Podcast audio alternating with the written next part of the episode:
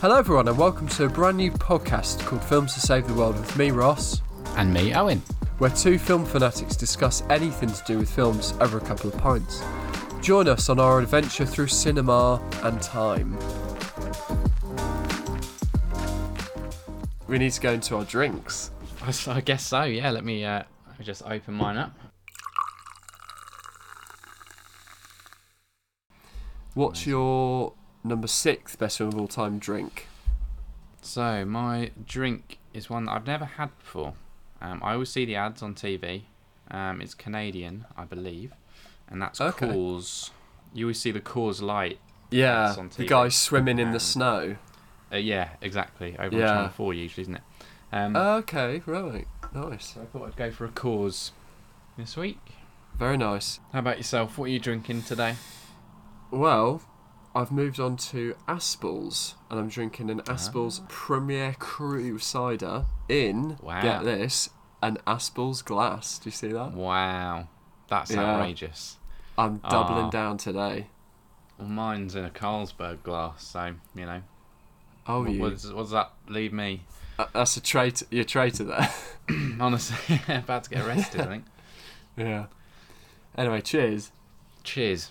Just a quick reminder to anyone who hasn't listened to the podcast before, but we will be discussing spoilers throughout the episode. So if you don't want to hear about either of our films, listen to the first bit where we mention what film it is we'll be discussing today, and then go ahead and watch them and come back.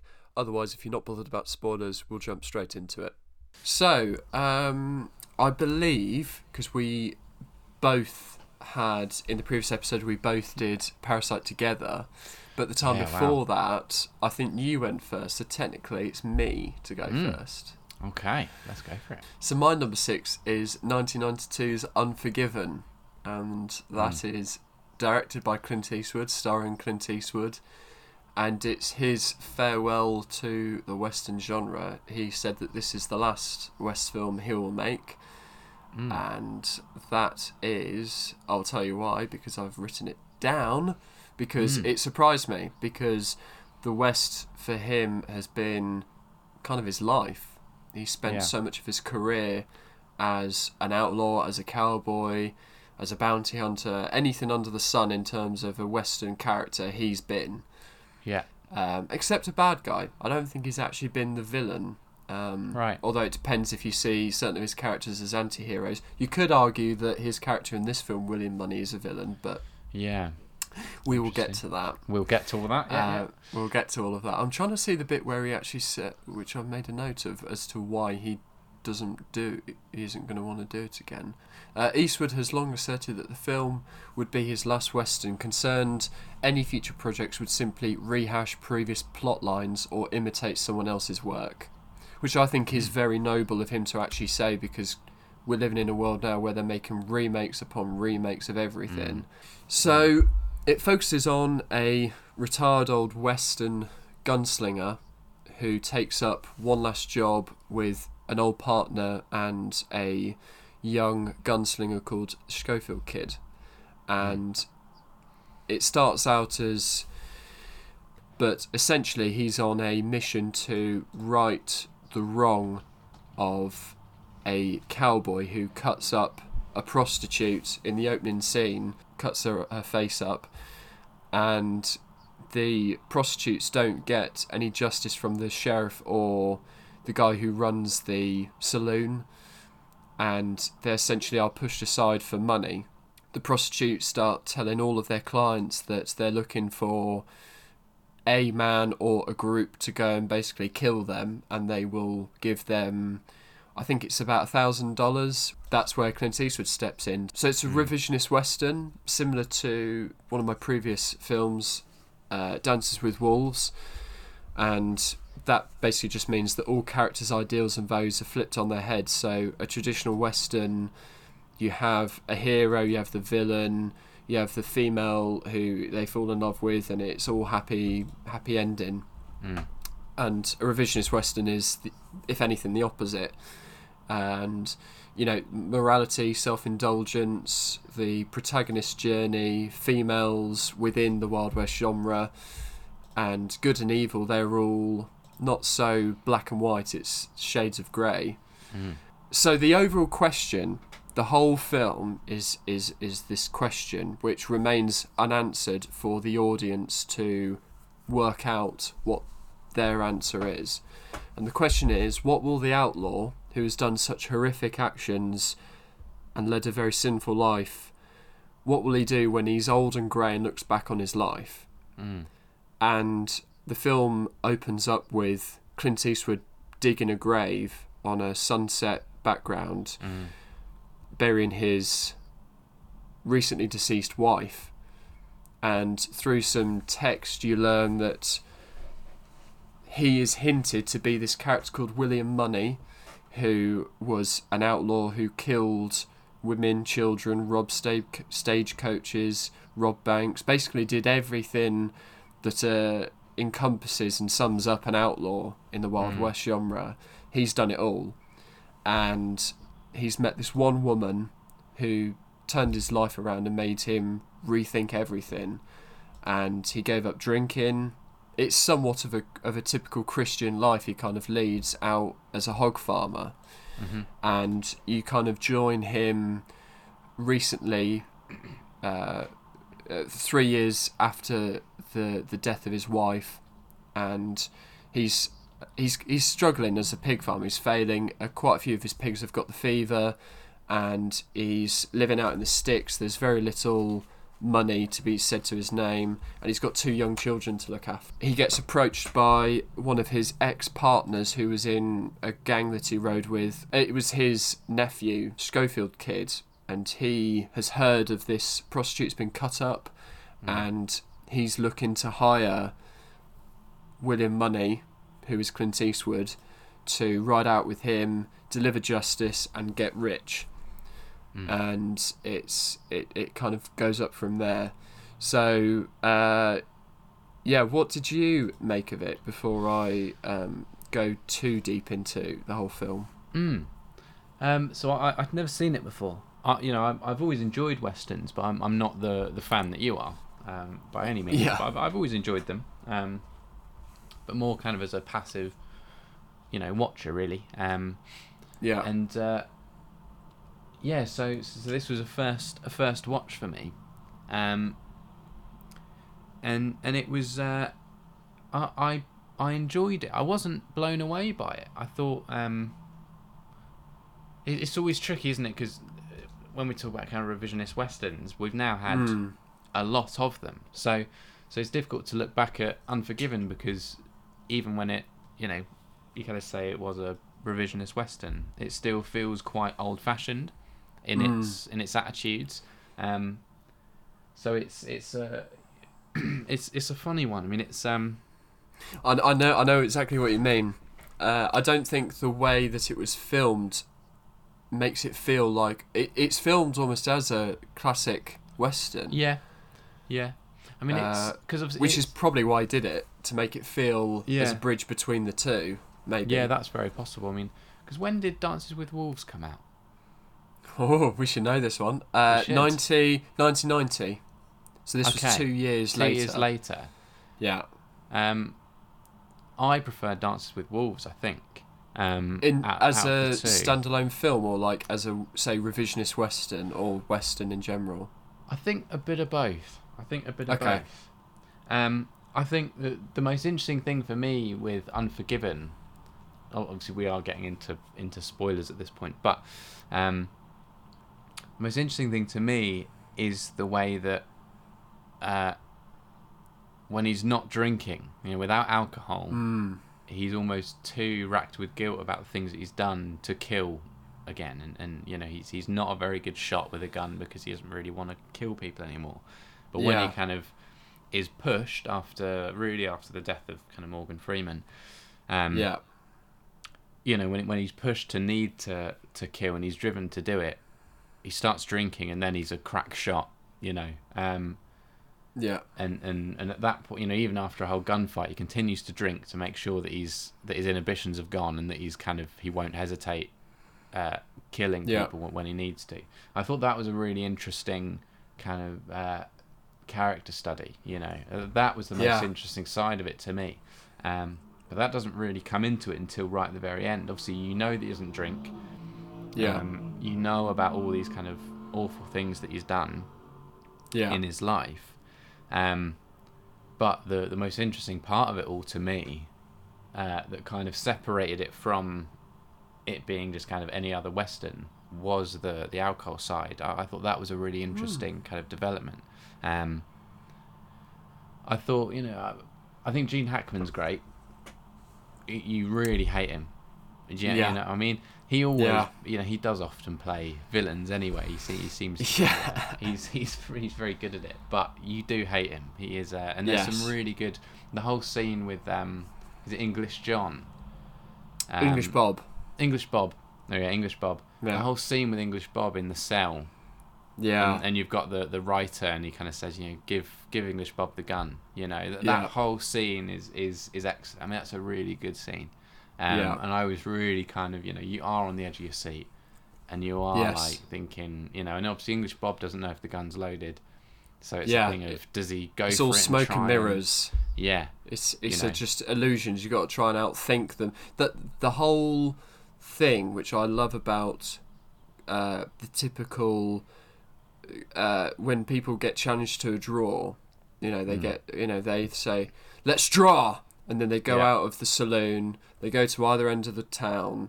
And they stand there, and they and the whole point is it's not actually about shooting at each other. It's that trying to read each other's mind. It's trying to work out what they're going to do next or when they're going to do it. And it's all illusion and it's all about trying to out macho them without even firing your gun before you then obviously fire the gun. mm. And in that scene, I think it sums up that so well. It's it's not about the gun. It's about them trying to appear superior uh, superior Mm. in front of this writer. It's something that that happened in real life, which uh, is something else why I love love this film so much. Is that they have this this nerdy looking little writer. hmm It's called V.W. Beecham, and he's played by Saul Rubinek That's right. Yeah. Uh, and he essentially follows at first it's English Bob played by Richard Harris yeah. and he's following him around writing down his stories and he's writing Mm. out his life putting his name into legend and there's basic bits of information that he'll just tweak just by changing the certain types of language or embellishing the truth to make it sound like oh uh, he's a, a a legend that he's a myth Mm. and that's something in that scene that you're talking about. Little Bill, who's Gene Hackman, corrects Mm. him saying, "No, no, there wasn't five people in that bar where English Bob shot all of them. There was Mhm. one, and he couldn't fire his gun straight because he was drunk." Yeah. And then that whole thing where he was walking through exactly what happened because he was there, Mm. it takes away that myth and that um, legend aura that uh, Beecham can bestow upon English Bob, and then he eventually puts it onto Little Bill because Mm. he's superior compared to English Bob. But then Mm. in the finale, when William Munny comes in and shoots five men, Mhm. he then wants to do it to William Munny. Mm. So it's it. There's so many, so many little aspects that are all revolving around each other. Yeah. That was It's a, a, it's a, beautiful. it was a big thing as well that was happening around the kind of the time of the West as well, the kind of American West, where they were writing these these stories about people that, that were heavily embellished and and Dime you know, novelists, The yeah. truth was very much distorted and um, Yeah.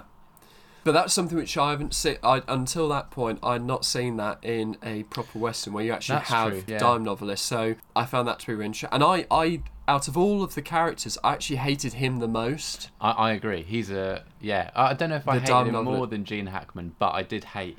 Um, Well, ha- hate is such a strong word in terms of the actual character. He's the one who I found the most uh, irritating. He was the one who I could imagine having the most. This is going to sound really sadistic. I'm going to sound like Little Bill now, but have the most pleasure in actually shooting.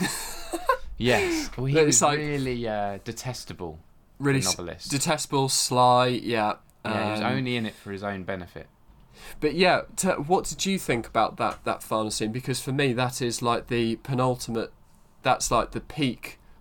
Everything gears up to that one fit to that one scene. I thought it was great. I loved it. I thought it was really, really good. I thought it was um in the sense of in an older western, you'd potentially have had him come in, find Little Bill, and say, "Let's go out. Let's take this outside, and Yeah. we'll we'll you know have a have a shootout, right?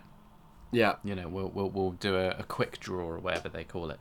Um, yeah, but I think it's nice when he just points the gun at Little Bill and just says, "Anyone standing behind him, better better clear Yeah. out."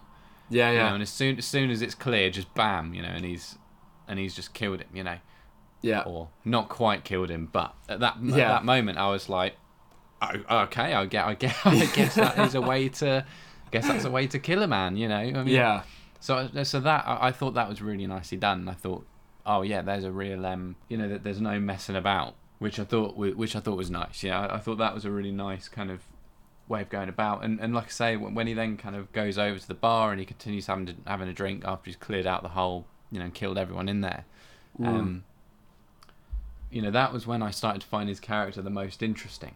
You know, um, Yeah. yeah. I, I, I overall I, I enjoyed the film. I thought um, I thought it was good. Um, Mm. I think where where I don't have any kind of nostalgia with it, and I think uh, I always find it funny when um, when you get say an actor turned director, and they the actor's playing the protagonist, Mm.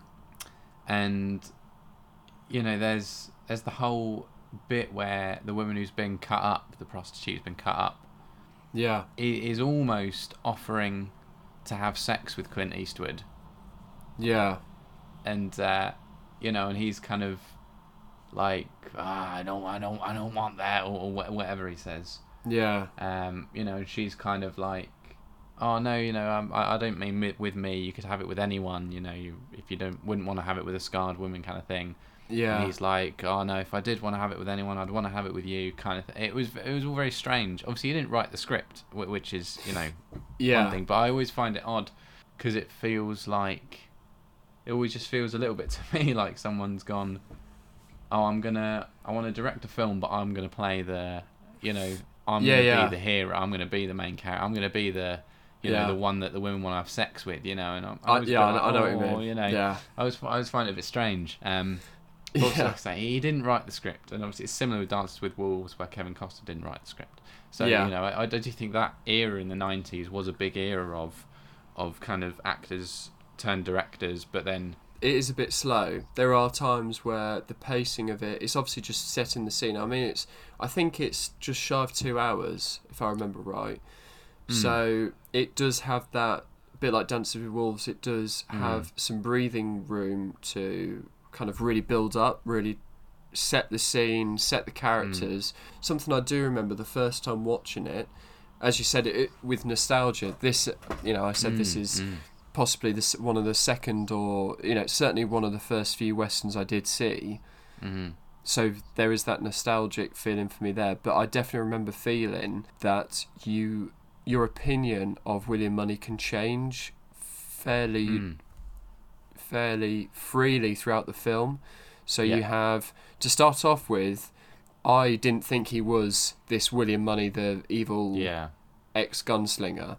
I thought he was maybe maybe his father or brother or something or friend. I don't know. I didn't think it was him though. And then you slowly learn more information, and then you learn about how he was when he drank, and it's kind of a mixed opinion Mm. because it sounded like he was a real bastard when he drank, and then he he starts to choose a different path where he isn't drinking. Okay, this guy might be morally good. He might be all right, and then you know he's in the art of killing you know he's willing to kill these two cowboys for some money you think okay that's morally questionable so i don't quite know how i feel about that Mm. and then at the end obviously he starts drinking and then he goes off on a killing spree and then something which really seals the deal with and it's it's so effective having this as like the sec basically the last scene is Mm. where he's he's just finished cleaning up inside the the saloon he's just Mm. killed six five six people and he's Yeah. out in the street and he goes if anyone even looks at me or shoots at me i'm gonna i'm not just gonna kill them but i'm gonna kill their wife I'm going to kill their family, and I'm going to burn their house down. Basically, Like, it's threat, if- if I threat of see- death. Yeah, yeah. think If I see like, anyone, if, if I see anyone, I'm gonna Yeah. kill you. and it's literally like as soon as that happens, and it, as I said, it's literally this pretty much the last scene. You're kind of left with this slightly stunned feeling where Mm. you've just spent the whole film following, pretty much following this guy, who's a father to two young children, who's trying to make an honest living with pig farming, and you know he's trying to provide for his family, and then he says that and does those sinful actions, and you just think, Mm. uh, this is you know and that and that is what a revisionist western's about it's to make you Mm. question morality and it's probably the most likely it's probably how things were back then if Mhm. not it's probably more brutal in real life Yeah. but i love it Yeah. I, I love it eastwood made his name in the western genre Yeah. and he's been a real catalyst for the western genre Mm. throughout his whole life. So this has ties to all of his previous work. It's the acclamation of his of his western films. So you have Hang 'Em High, uh, The Outlaw Josey Wales, all the others that he's made, and it's the it's the deconstruction of of this sort of stereotypical western, which he helped to shape himself, and he made it what it is Mm. and I love that. It's kind of his farewell to his career. Uh, it's won loads of awards. You know, it's won Best Picture, Best Supporting Actor, Best Director, Best Editing. That's for the Oscars. Um, Yeah. And then uh, Gene Hackman has won uh, a few awards, I believe, for Best Supporting Actor. Mm. Um, and you know, um, but it's also interestingly, this ties into Dances with Wolves. It's the f- it's a film that was the third western to be to win Best Picture following Cimarron, which was 1931, Right. and Dances with Wolves 1990. yeah. Wow. In 2004, Unforgiven was selected for preservation in the US National Film Registry by the Library of Congress as being deemed culturally, historically, and aesthetically significant. Mm. And then it was remade in 2013 as a Japanese film, also called Unforgiven, which stars Ken Watanabe. Oh, yeah. But there's been this long standing relationship that Japanese samurai films and American Western films have shared. Every character who dies has a name, and this illustrates that every death comes at cost. Each value of life is highlighted here, with each character having a name who dies. And this this this references the never ending cycle of, of killing. You know, can violence solve violence? And that's Mhm. Kind of how the film starts and it's how the film ends. So the whole film is just one big cycle of violence. Each time violence occurs, the aftermath is often a build up towards more violence. So it's hmm. just a never ending cycle, you know, violence, aftermath, build up, violence, etc. It's a very very tightly paced. Like there's nothing in it Yeah. that doesn't need to be in there. It's very kind. It doesn't outstay its welcome. It's very much No. kind of. Yeah, so it's you know it's considering it's half the length of Dances with Wolves. You're not going to let me forget that, are you? I mean, I've, Yeah. I've got some long ones myself coming up, so I, no, I that's, can't that's really. alright. I can't That's talk. okay. But, Um, um, yeah. with the character study of William Munny, there's Mm. the last thing he says to, or the last thing Bill, little Bill says to him is, "I'll see you in hell, William Munny." He goes, he just goes, "Yeah," because he knows Yeah. he, he will. He's not Yeah. saved. Out of Yeah. everything he's done, he is not saved, and this is purely act of vengeance. And he he knows that he's um, he's done. Mm. There was just one final thing. It's literally just come to me. I should have written it down Mhm. there's a, a, a theory, and I I believe it's true. I personally believe it's true. But in the Book of Revelations, Death rides a pale horse or a white horse, and in one of Clint Eastwood's previous Western films, it's called Pale Rider, where Oh, Clint yeah. Eastwood rides a white horse, and in Unforgiven he also rides a white horse, and the Right. theory is that in a particularly action or a violent film, if someone, if there's horses and stuff, if it's white, they are symbolism for death. And Mm. what is William Munny in this film. Mm. He Mm. you learn about all the sins of his past where he kills en- anything and then he shoots Mm. up six five six people at the end and he's riding a white horse so in my mind he kind of is a symbolism for death Mm. Yeah, I think I think that's very uh, yeah that's very interesting. and Yeah. that sort of stuff i just love where you just can look deeper and deeper and deeper into Mm. it so Okay.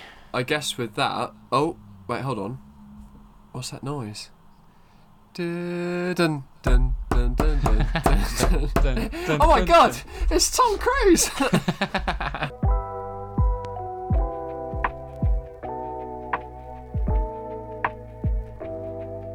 Moving on, what is Yeah. your? Uh, I mean, just by that we could probably work Well, out what your could next one probably is. work But But surprise, surprise, uh, my number six favorite film of all time, currently, is Mission Impossible Fallout, Hey. which is the sixth Mission Impossible film. Number six is the sixth. ah, Um, I suppose uh, a little bit of context first, probably.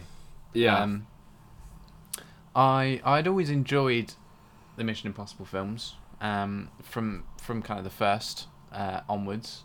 Maybe not two, but other than that, I, I'd always not. enjoyed. Uh, I'd, I'd always enjoyed the other ones. So I'd I'd enjoyed you know I'd enjoyed all of them. Um, and I, I was very curious about Fallout before it had come out. I thought you know what I like a good a fun action movie. Um, Yeah. I'd never seen any of them at the cinema. Um, I I wasn't that level. wait, sorry, fan. what? So I, I'd never seen any of the Mission Impossibles prior to Fallout in the cinema. Really? I'd only I'd just seen them on TV. We didn't even own any of them. It was only ever just watched them on TV Ooh, Um, and enjoyed them. Right. fair. So, I, and I don't think I'd quite realised that since I'd started watching kind of Mission Impossible one when I was you know quite a young kid, and I, I'd loved the James Bond films as well, kind of growing up. Yeah, Um, you know, I I always, you know, some kids, maybe yourself included, would play kind of cowboys and Indians. Um, I would play spies a- as a kid. Yeah. You know, I, I would I would that that was my whole thing. You know, I'd Yeah. have like I'd write secret messages with invisible ink and use Oh, yeah. to like you know that sort of thing. I loved it. I loved it. Loved it. So Mission Impossible Fallout. You know, I was I was very curious about it. I thought, you know what, I'm quite interested in seeing it. At that point, Mm. I was going to the cinema quite a lot. You know, that film Yeah. came out in 2018, and Yeah. prior to its release, you know, a couple of weeks beforehand, you know, it gets opened up to, to reviews, to kind of critics, and I was very curious. Oh, I wonder how how it's done, and Yeah. everyone loves it, right? And it starts Yeah. getting this massive kind of acclaim. And I was thinking, oh, this is really interesting. And the and the thing that kept popping up that I remember kept I kept seeing was that it was a darker take. So I was thinking, Yeah. okay, it's interesting because the last two have both been very fun. So thought, Yeah. okay, interesting that it's a darker take. Um, and the people saying it's basically the best. You know, it was a very Mm. wide thing where people were saying it's The Empire Strikes Back or it's The Dark Knight of the Mission Impossible films. So immediately, Yeah. I was very, I was very in, in, intrigued. I was like, okay, this is really interesting. You know, my parents have always enjoyed the Mission Impossibles, so I kind of said, you know, should we go and, you know, should we go and watch the new Mission Impossibles? We thought, oh yeah, why not? You know, we always watch, watch them, we always enjoy them, so let's let's go along and see him. We're sitting down in the cinema, you know, um, yeah, and uh, you know, and I've kind of got this idea of it being darker in my head, thinking, oh, I wonder how this is going to kind of manifest, and right. and uh, and so the film, you know, starts, and immediately we open on a dream or show, or more a nightmare sequence. Yeah, as he's getting married to Michelle Monaghan from Mission Impossible Three, yeah, um, and the villain Sean Harris is uh, kind of uh, leading the wedding. Um, and you see this nuclear blast kind of go off in the distance, and suddenly, almost like something from a horror film, their skin just like tears away for like a Yeah. brief second, and it's, it's just I was immediately like, yeah, yeah, whoa, okay, this is this is new, this is different for a Mission Yeah. Impossible film, and suddenly I got like, okay, yeah, this is darker. You know, Yeah. in in uh, we'd never had dream sequences. We'd never really delved into the psyche of any of these characters. It was always just they're a fun surface value. movie.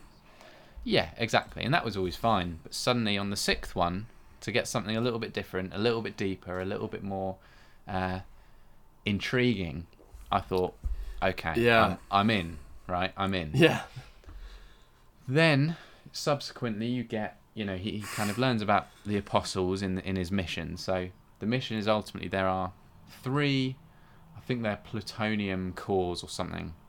Yeah. And these three cores can basically make three nuclear weapons. And he's basically told that, that this kind of organization who call themselves the Apostles um, believe that they need to basically let off these three nuclear bombs in different kind of major cities around the world. Um, Yeah.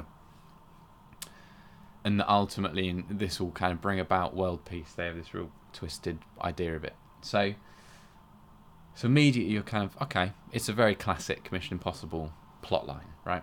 Yeah. The odds are stacked 90% against them, and they've got a very sl- Ex- yes. thin slither to do it. Yeah, which is classic mission. So they uh, undercover. Um, this is the very opening of the film, really. They undercover go along to a uh, to a trade to get a plutonium core. Um, Yeah. Down this kind of dark alleyway, this very seedy alleyway. It's very kind of moody. It's it's nighttime. They're in this tunnel. And uh, and the exchange goes wrong, and Ethan Hunt finds himself having to shoot Ving Rhames Luther. Mm. And suddenly I was like, uh, Luther's dead. I was like, this is, everyone says this is the dark version of, of Mission Impossible. I was like, he's dead. He's gone. right? Ridiculous, really. But at the time in the cinema, I was like, have, have they just, have they just done it? Have they just killed, Luther? Can't kill Obviously, Luther. you know, he's not. It, it was body shots and he's got bulletproof vest, as he would do. It makes sense. But I was like, okay, thank God. But they turn around, the plutonium core is gone Yeah. and it's like, oh shit, okay, the villains have, the baddies have won. You know, within five minutes of this film, the baddies have won. And I was like, this is, I was like, oh, this is mad. I was like, this is, this is so interesting for a, you know, for a Mission Impossible film. So, Yeah. or, or that they, they get hold of this scientist. um, I think they, they crash they crash a car into him and, and they, they get the Mm. scientist and this this kind of- Yeah. you know the scientist wakes up in a hospital And he's one of the apostles, isn't he? he's, one of the apostles He, he's yeah. part of them. Yeah. Yes, so he's a he's a he's a Bayard scientist, and um, so so this scientist he wakes up in a UK. Yeah. No, sorry. He's a, he's bad scientist. he's a Bayard scientist.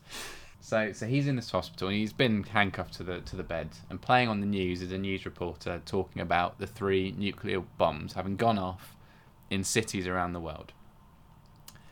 And uh, and this scientist like kind of wakes up, you know, from his from his coma, thinking, "Oh my God, it- we've we've done it! You know, we've we've we've achieved what we wanted to."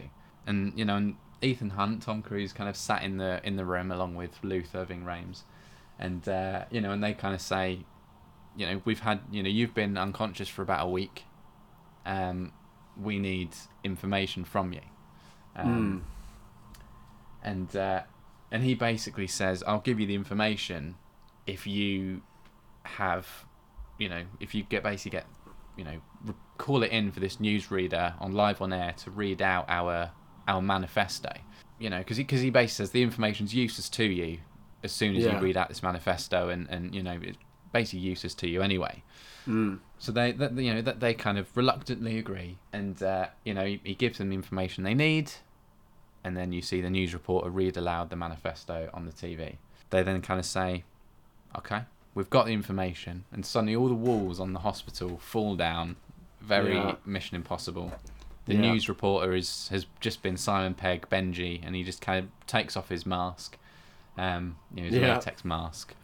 Uh, Yeah. you know, and, and the, the doctor's kind of very confused, and he's kind of like, the the bombs didn't go off, and they're like, no, no, no, we, you know, you've only been in here like a couple of hours, you know, but now we've got Yeah. information, we need to go and find this this you know plutonium core that that, that we messed up and lost, you know. It's a um, masterful scene. So good. It's amazing, and suddenly I was just like, oh my Yeah. god, I was like, yeah. oh my god. Yeah. And, uh, and suddenly the dun dun dun dun dun Dun, and I was like, I and I will be honest with you, Ross, I started to cry. oh. So I was like, I, I remember I was sat in the cinema, and I was just, I, I was like, oh Mm. my god! I was like, this is this is in- this is incredible. yeah, it is and, brilliant. And then the film just continued just to get better and better, and and Yeah. I was just absolutely like, Flabbergasted. I I just Yeah. I, I I was completely flabbergasted. I just thought this is absolutely amazing. This is so good. it is you know, so and good. I think I think it's quite easy to kind of um, uh, to almost kind of sideline the Mission Impossibles as just a bit of fun, you know, action fare, and and you Yeah. know most of them are, I think, but Fallout I think really elevates uh, Mm. the the the material and and is Yeah. just. I remember thinking, you know, that there's a common theme when you get kind of a lot of Oscar winners, right? Actors, you know, a lot of the Mm. time they will win because they've maybe risked their life for a, for an art. Like, you know, they might lose a load of weight, and, and it might be like, okay, yeah, you've you've really pushed, you know, pushed yourself for this for this role or whatever. And it's like Tom Cruise risks his life for every Mission Impossible film, yeah, you know, and like losing a bit of weight is nothing compared to what yeah, he does. Exactly. Yeah. Compared to strapping himself to the side of planes and like you Yeah. know, running around the Burj, the tallest building in the world, and uh, it's just it's mental. But no, no one else can do the stuff that he does No. because there's a you know there, there's a whole thing where because he produces the films and he helps get money for them. Whole thing. I remember Matt Damon, I think, was saying that he once asked Tom Cruise, Yeah. you know, how, how do you? I know right, you exactly what. Yeah, yeah. yeah, you know, how do you get to do all these crazy, like, death-defying stunts? You know, and Mm. Tom Cruise kind of says, like, well, you know, I, I speak to the health and safety person. I say, this is what I want to do. You know, how do we do it? And if the health and safety person says you can't do it, I sack him and get another health and safety person. and it's like, It's it's, it, amazing. you know, it, it's mad. It's like, Yeah. you know, you just, he, Yeah. he knows what he wants to do and says, this is what I want to do Yeah. h- how can we do it? And if they say it's not possible, well, you're Yeah. clearly not the right person to help us make it happen. Yeah. You know, watching these death-defying stunts Mm. that are, are so well choreographed and so well performed, Yeah. and and Fallout is really the peak of action cinema. Like it sounds so ridiculous, right? Just, but it, I think it really is. I mean that that bathroom fight scene is fantastic, absolutely It is. phenomenal. The the halo jump, the you know, as they're kind Yeah. of falling through, you know, I think I get they had to do a bit of CGI for the lightning and all that kind of stuff. which Yeah. I think slightly detracts from that scene for me, but it's still there's no question you're like this is amazing, you know, and obviously they did the whole thing for real and it is miraculous how they did Yeah. it. Fallout, you're like you've seen all these amazing sequences. I mean, just this fantastic bathroom fight. I mean, that bathroom fight alone is just brilliant. It's so well choreographed, so well and shot, uh, so Henry Cavill so reloading well. his knuckles. Yeah, the everyone- or reload reloading his his arms. That's it. Yeah. the whole bit as well when they've knocked the guy out and then they and they hear a couple of guys coming in the Yeah, bathroom, yeah. so they like run into the cubicle and then the Yeah. guys just see three pairs of legs sticking out Yeah. in the cubicle yeah. and they're, they're like, oh, can we join in, you know, boys? oh yeah yeah yeah Amazing. There's room for one more. It's Yeah. so such a realistic way of portraying like Mm. high end uh, espionage. You know, I mean, uh, unrealistic espionage. You know, the whole kind of recreating people's faces and stuff. The- it's so bit- you know ridiculous, but it works Yeah. so well. So it's the other, I think Tom Cruise is really um, he's a much better comedy actor as well than he's ever really given credit for. Yeah. Like, because there, there's an amazing bit as well in that bathroom fight when the guy's beating the beating the crap out of both of them, yeah. and Tom Cruise just just looks so exhausted, you know, and he's getting up like, God's sake, you know, if I Yeah, really like, got oh, to keep, wish I keep was trying like- to fight this guy, you know, oh, I should take that, that job whole- down the local supermarket. Like, what am I doing here? yeah, like you, you get some some films, for example, where I think there might be one standout scene, and sometimes I think you know all, all the film needs is to be overall good and to have one really standout scene, and you think, yeah, I really enjoyed that, you know, and you Yeah. think, oh, that one scene was amazing. Mission Impossible Fallout is just uh, amazing scene after scene. It's Yeah. just so good, and it's so. And as soon as you start to delve into the psyche of the psychology of, of Ethan Hunt as somebody who can't, uh, you know, if he has an opportunity there and then to save one life, but potentially put at risk thousands, he'll save the one life and then figure out how he's going to save Yeah. the thousands. Know, he's incapable of of not saving the li- I mean, it, you, you even get the whole bit. Another really funny scene when they're uh, they're putting Solomon Lane, uh, Sean Harris's character. He's got a hood over his head. They- They've like Mm. bagged his head up, and they're, and they're pushing him in the back of a car. I think Henry Cavill is, and um, and suddenly the the gar- they're they're opening up this garage door, and there's a policewoman standing outside staring at them Yeah. as, they're, as they're pushing like a guy, a guy in the back of a a car, quite clearly looking hostage. Exactly. Yeah. And It's, it's a very funny situation. Yeah. So there's so many scenes that are so well put together and so good, and you're thinking, how can any of this get topped?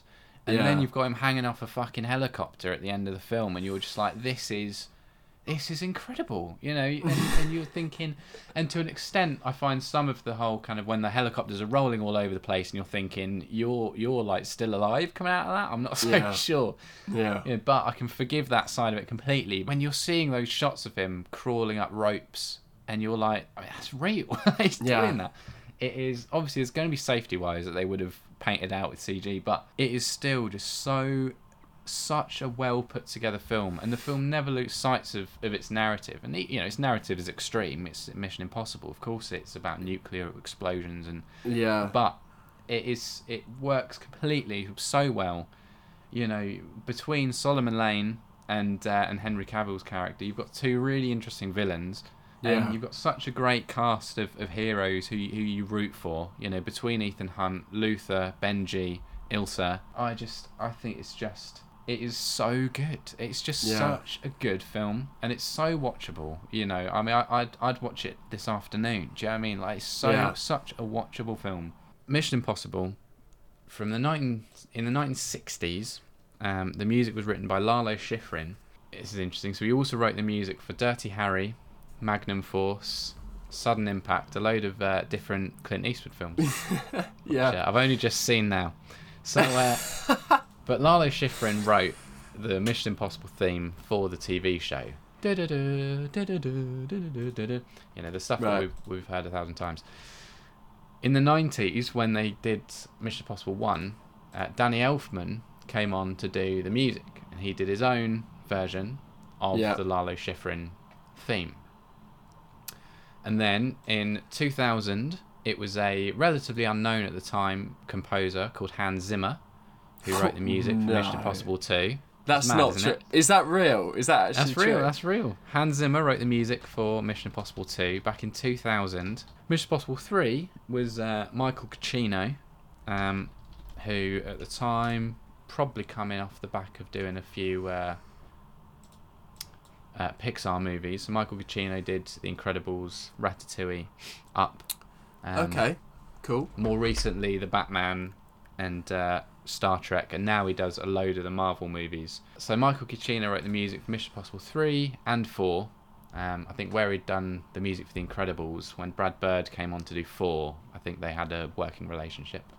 Nice. Then Joe Kraemer, I believe, was the uh, composer who did the music for Mission Impossible Rogue Nation. Fairly unknown composer. He'd done the music for Jack Reacher um, Yeah. prior to that, which presumably was how he got Mission Impossible. Um, but actually, uh, it's a it's a very good score for Rogue Nation and kind of plays with, with some interesting motifs. Yeah. And then for Mission Impossible Fallout, they brought in the Scottish composer Lorne Balfe, who uh, had already been a bit of a favourite of mine. He brought in his own theme and he slowed the theme right down. And it's really interesting when you kind of listen to the to the comparisons. And I suppose the whole idea was where they were doing a slightly darker Mm. film, Yeah. slow down the themes, which less upbeat and it's a bit more uh, low key, maybe. Yeah. But um, Bit darker. but his whole score is just amazing. It's absolutely fantastic. And when it kicked in, that was really what made me cry. I was like, oh my god.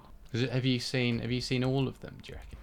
Yeah, yeah. When I saw M- Mission Impossible Fallout, I went to the 4DX cinema with my mum and dad, Mm. and the, we had the, the glasses on, and we were in the chairs that move with the water spray, the air spray, the, the rocking, Mm. everything.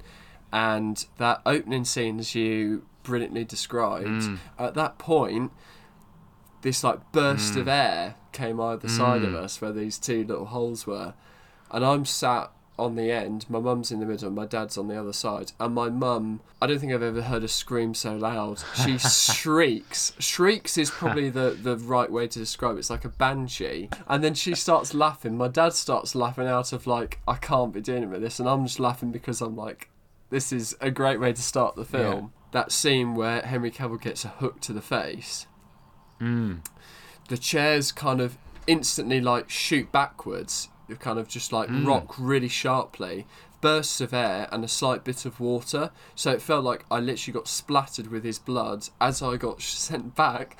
And it was it was quite an experience. It was definitely a good film to see in 4d but in terms of the others i think i was probably too young to see the first mission impossible. I remember seeing that on like film 4 Mm. Definitely saw the third one in cinema, and since then saw the rest in cinema. But yeah, love them from kind of the start. Until Fallout, I thought Mission Impossible films were the, you know, you can go and bit of fun for an hour and a half, two hours, Mm. and then you can kind of forget about it when you leave. Not necessarily, but it's like there isn't too much more to necessarily think about. Mm. And then Fallout hits, and it definitely has a lot darker of a twist to it. I think Tom Cruise is arguably one of the best actors of all time, purely for the fact that he does all the stunts Mm. himself. And to be honest, when you mentioned it last time, is in, in when you mentioned it in the last episode that this was your number six, I was quite surprised. Not necessarily, I knew that a Tom Cruise film was going to be in here somewhere, but Mm. I was thinking, out of all the films so far, this is like the most Hollywood.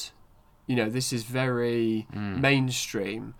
And you've Yeah. had a couple of okay, Parasite is slightly different, but Memories of Murder, that's that's like the total opposite of mainstream. You know, it wasn't in Yeah. our as in the Western's sort of eye at the time. Yeah. So it really made me think that's quite a polar opposite to a previous film that you've mentioned. So you've got a real Mm. and this is not a criticism at all, but you've got a real Mm. widespread of films that are on your Mm. list, which is obviously great. It just took me aback. Yeah. I didn't think that something this mainstream would actually be on your list. I don't know why. Right. I just I was a bit no, surprised. yeah, yeah, it's very interesting. I mean, um, yeah, it's probably it probably is the most mainstream on my list. Kind of re-looking at it now. Yeah. Um, yeah, most of them are usually a little less mainstream than that, but almost to an extent, Mission Impossible's only grown to become main. Well, no, that's bollocks. Actually, it's always been Tom Cruise vehicle. It's always been the big mega star. yeah. Why is Mission Impossible Fallout your Hmm. number six compared to say? Because in the last episode when we were talking about Parasite, we both said that number f- six and number five are more maybe nostalgic to us, but s- Mm. say cinematically or more than that, Parasite's better. So why is this further Mm. up your line than Parasite Mm. or was? Well, yeah. See, I would say Parasite. Uh, really looking at my top ten here, I think Parasite is probably a better film than my four, five, and six. yeah, Um, four is for nostalgia reasons.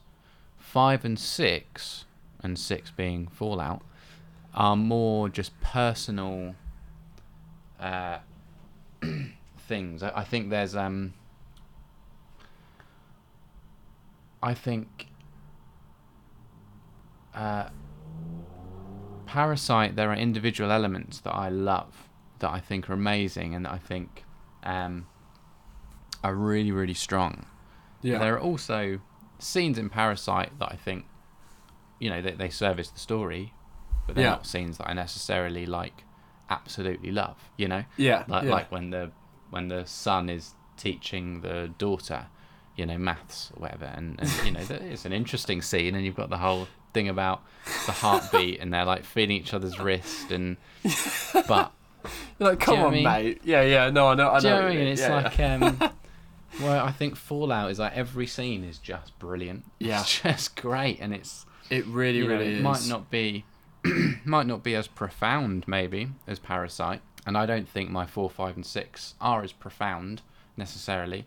Um, you know, it's Fallout's not discussing kind of society. Um, Yeah.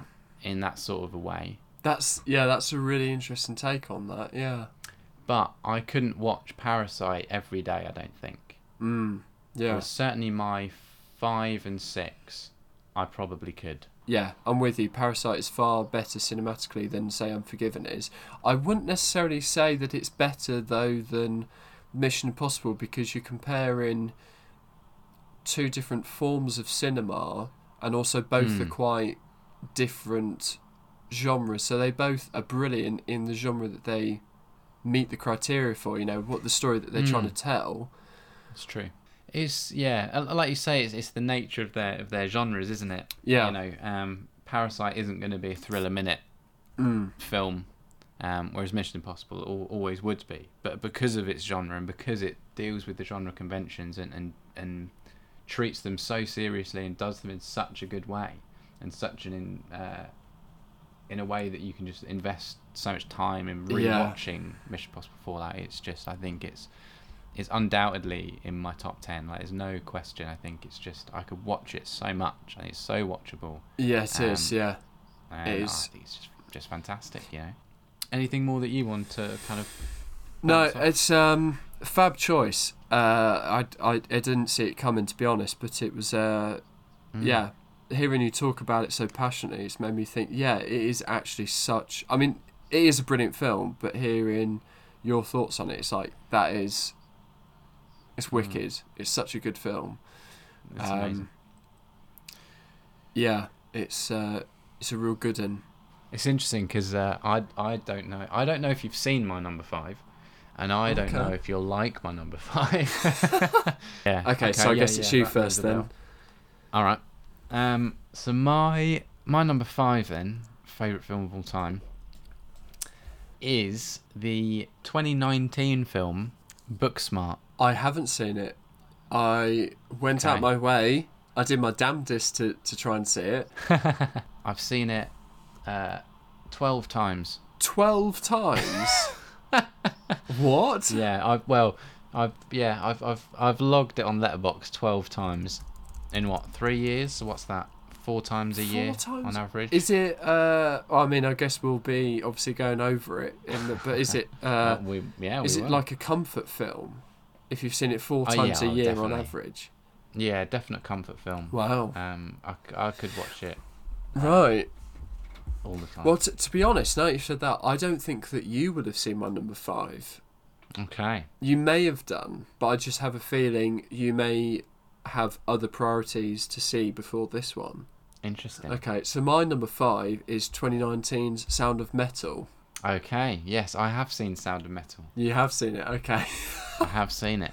right. I'll, uh, I'll, I'll need to rewatch it because I, I saw it probably about oh god maybe about a year and a half ago something like that. yeah, yeah. I mentioned, you know, in the the second episode we did of, oh, sorry, third episode of Whiplash. I said, Sound of Metal. Uh, I said there might be another drummer film on, and um, that is that's confirmed. Yeah, I, I, I did kind of um uh, I suspect, expected yeah, because I, I I knew that you liked Sound of Metal, so I kind of I think you did mention that there was another drummer film or something like that. Yeah, thought, it was on wonder- those- yeah. I wonder.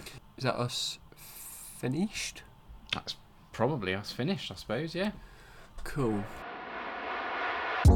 Thank you for tuning in. We hope you've enjoyed listening to the Films to Save the World podcast, Series 1. We hope to see you in the next episode.